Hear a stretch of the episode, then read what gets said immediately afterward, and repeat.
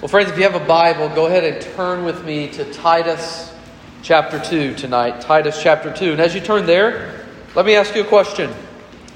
What does a missionary look like? What does a missionary look like? Have you ever seen one? I wonder if you've ever seen a missionary. What do they look like? Do, do missionaries, when you see one, have these, uh, these certain like red glows or, or purple glows so you know uh, that that's a missionary. Or, I mean, even to expand the question, what, what does a pastor look like? What does a deacon look like? What does a, what does a Christian look like? To bring us back to that first question, though, where do missionaries come from? Where do missionaries come from? This is the question that I want to answer in our time together this evening. We've, uh, as you see on the back of your bulletin, been slowly working our way through a series of talks uh, that have been more topical in nature, but considering some of the big things, the big considerations of the church. Things like conversion and discipling and evangelism, and now uh, this month considering missions. So last Sunday we thought about what do we mean when we say the word missions? What does that actually mean? Is it just a Christian buzzword we use from time to time? Or do we actually mean something by that? And we're going to recap a bit of that tonight in our talk. But tonight we're really going to answer this big question of where do missionaries come from?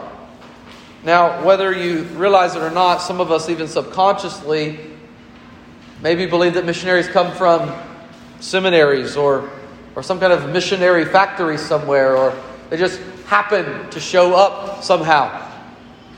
But tonight, what I want us to see, and it's one of the central aims of these talks, is to see that missionaries actually are really just Christians. They're just Christians who love Jesus and want others to see him. In these missions talks, we've really had three aims. Let me recap those three aims, and then we'll get into the text. And I hope to help you see this. Aim number one is that we as a congregation would have a biblical understanding of what God wants us to do in light of a world that is in desperate need of hearing the good news of Jesus Christ and having the Bible opened for them and being taught and gathered together as local churches. So, what does God expect of us in light of that, biblically speaking?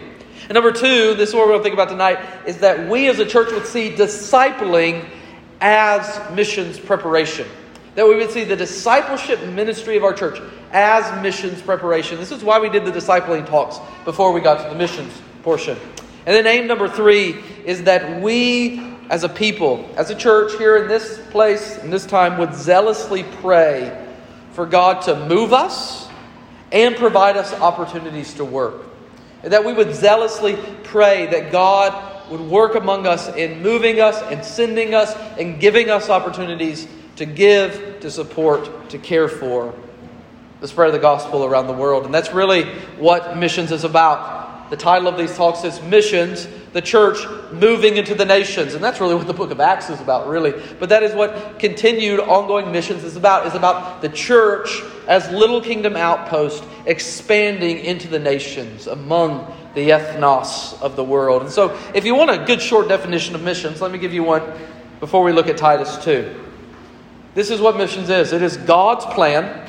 Okay, so let's establish that number one. It's God's plan of reaching the nations, reaching people from every tribe, tongue, nation, people group, every variety, of reaching them through the gospel proclamation of his people. So there's some essential parts of that, right? That, that missions is about proclaiming the good news of Jesus Christ as His Word holds out. But that proclaiming is to be done by what we call missionaries, people. And so, what I want us to see tonight from Titus 2 is two things that missionaries love and three things that missionaries need. So, where do missionaries come from? I want to answer that question by showing us two things that missionaries love and three things that missionaries need. To get us there, let's look at Titus 2 now, verses 1 through 6, which some of you already know this passage, and you say, wait a second, this is not a traditional missions passage. And that's exactly right. Here we go. This is God's word to us this evening. It says, But as for you, he's speaking to Titus, here's Paul right to Titus. But as for you, teach what accords with sound doctrine. Older men are to be sober minded, dignified, self controlled, sound in faith, in love, and in steadfastness. Older women likewise, likewise are to be reverent in behavior, not slanderers or slaves to much wine. They are to teach what is good, and so train the young women to love their husbands and children, to be self controlled, pure, working at home, kind, and submissive to their own husbands, that the word of God may not be reviled. Likewise, urge the younger men to be self controlled. Show yourself, I'm going to keep going, in all respects to be a model of good works, and in your teaching show integrity, dignity, and sound speech that cannot be condemned, so that an opponent may not so that an opponent may be put to shame, having nothing evil to say about us. Like I said, this is not a passage that's traditionally used to talk about missions. In fact, this is a passage that's traditionally used to discuss what we believe to be true about men and women and their roles within the church, within the home, and all that goes along with that. But, friends, I would like for you, as best you can, to look at this passage in a new light this evening. And so, let me start by, by showing us two things in this passage that missionaries love. So, if we are going to be people who proclaim the good news of Jesus Christ to the nations, then there are two things that a missionary must love, and they are found here. The first one there in verse 1 of chapter 2 of Titus. But as for you, teach what accords with sound doctrine. Missionaries love sound doctrine. It is something that they desire to know, they desire to understand. And many of you may hear that statement and think, well, yeah, no duh. Missionaries need to know what the Bible teaches. That's what we mean by sound doctrine. What does the Bible teach? That's how it's sound because it comes from God's word. And what is doctrine? It is the things of God. And you may think, oh, oh yeah. But friends, let me tell you something that may shock you. Sound doctrine in many circles and in many missions organizations is no longer the main focus. Instead, many missions organizations, many churches, many denominations, as they think about, talk about, and send missionaries, doctrine falls very low on the list. Instead, they focus on different methods, different means, different mechanisms to make their missions work flourish and foster and flourish and, and, and explode with growth. You'd be surprised, but many of the ways that we see churches nowadays uh, open their doors in seeker sensitive ways, much of that has bled onto the mission field and among the nations. But we see here that Christians, including missionaries, must love sound doctrine.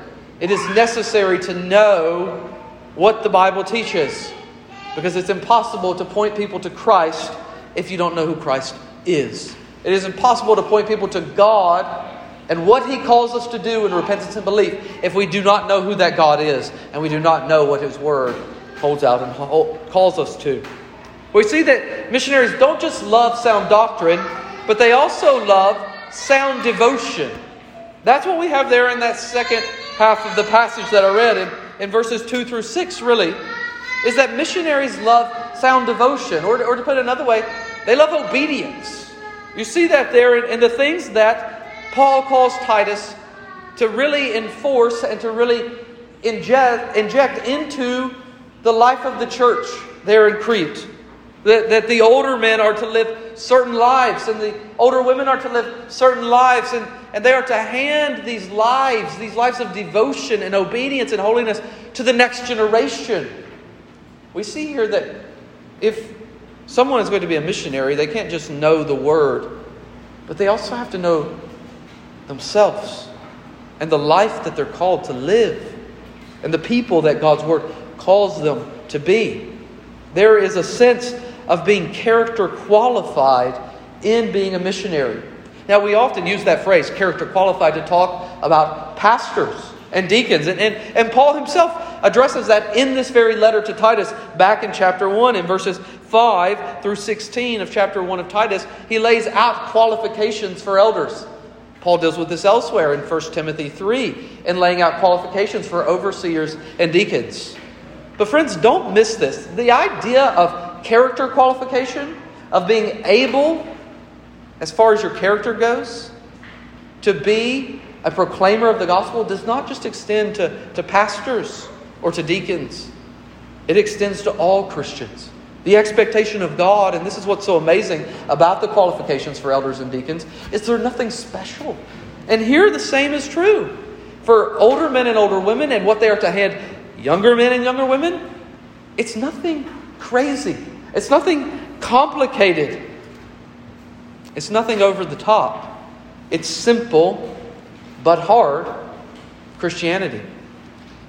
It's simple but a narrow path of obedience.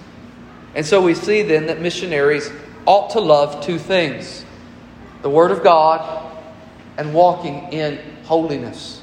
That if a missionary loves these things, desires these things, and pursues these things, it is an equipping mechanism to give them endurance in living in the world and proclaiming the gospel to the nations. So then we come to four or three things that missionaries need.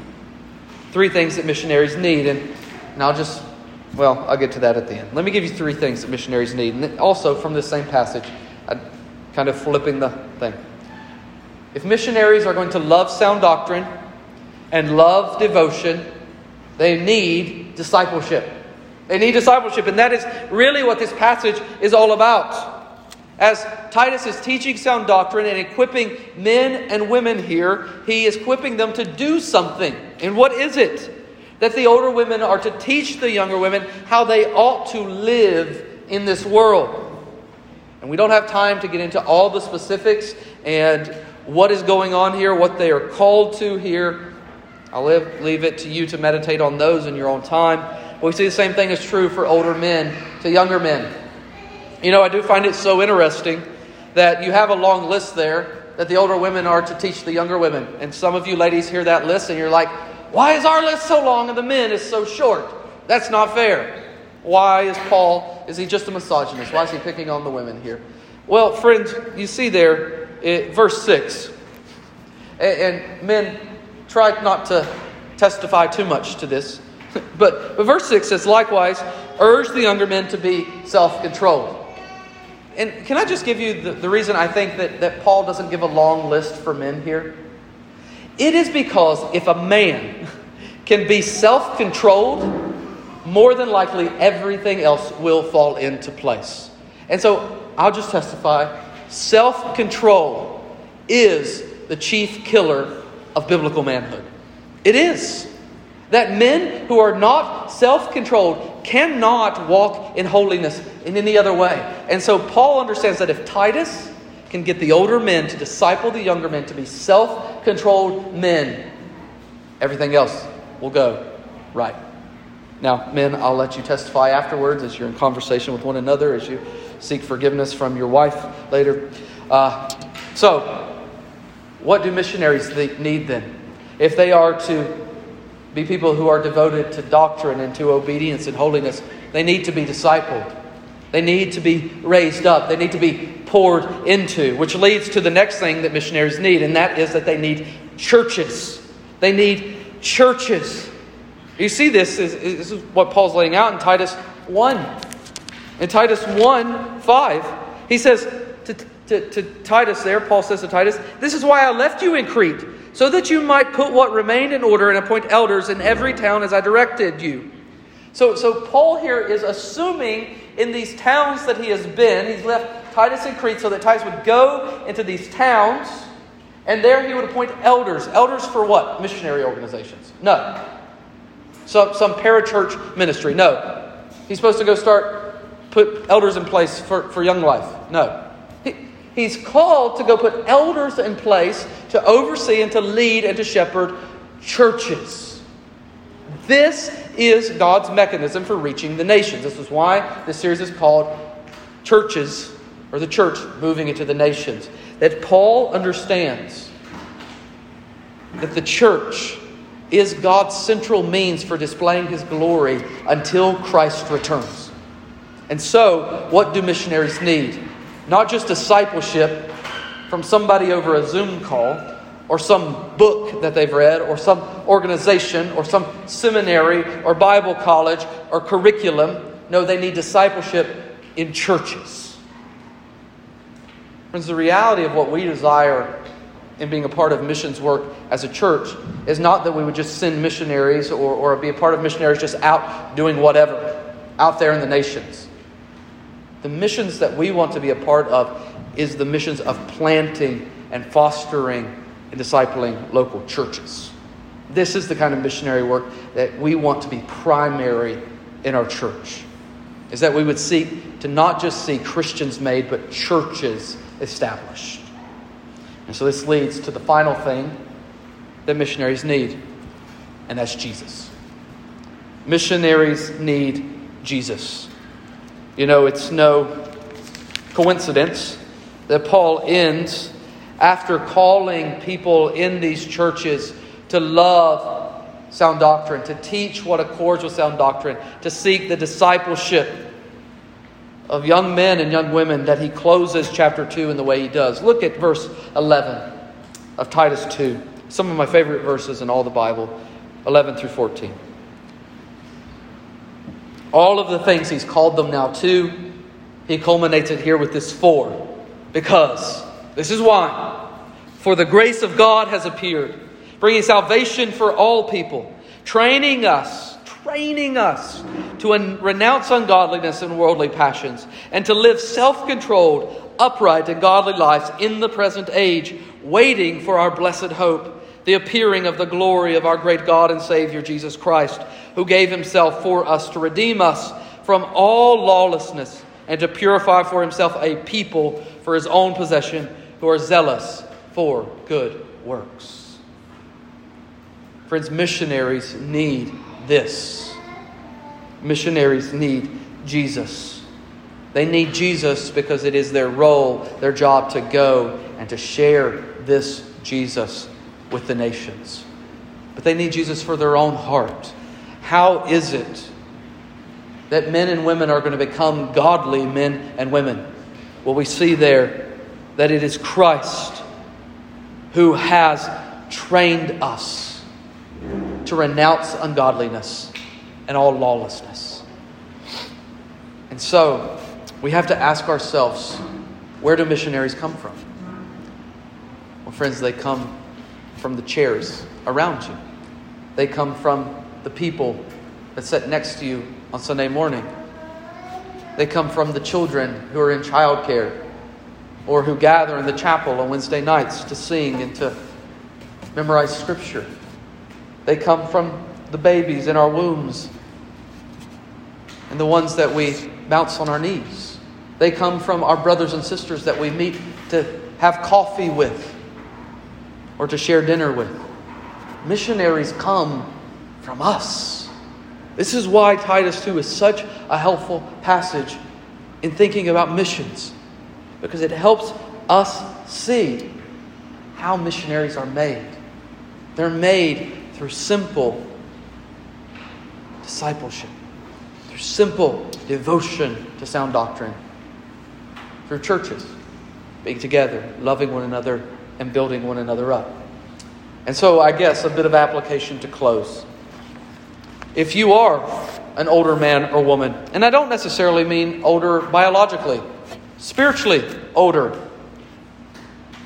then your role has been given to you here in Titus 2 to disciple those who are younger, biologically or, or in the faith, younger, so that maybe God among us would raise up and send out. What do missionaries look like? They look like us. Let me pray. Father, as we come before you, praying and zealously asking that you would move in us and move us into the nations. God, we pray and we ask that you would raise up, that you would equip, that you would strengthen those that you have called to go. And God, that we as a church would have a heart for seeing your gospel preached, your word taught, and believers growing in maturity here and around the world. We ask this in Jesus' name. Amen.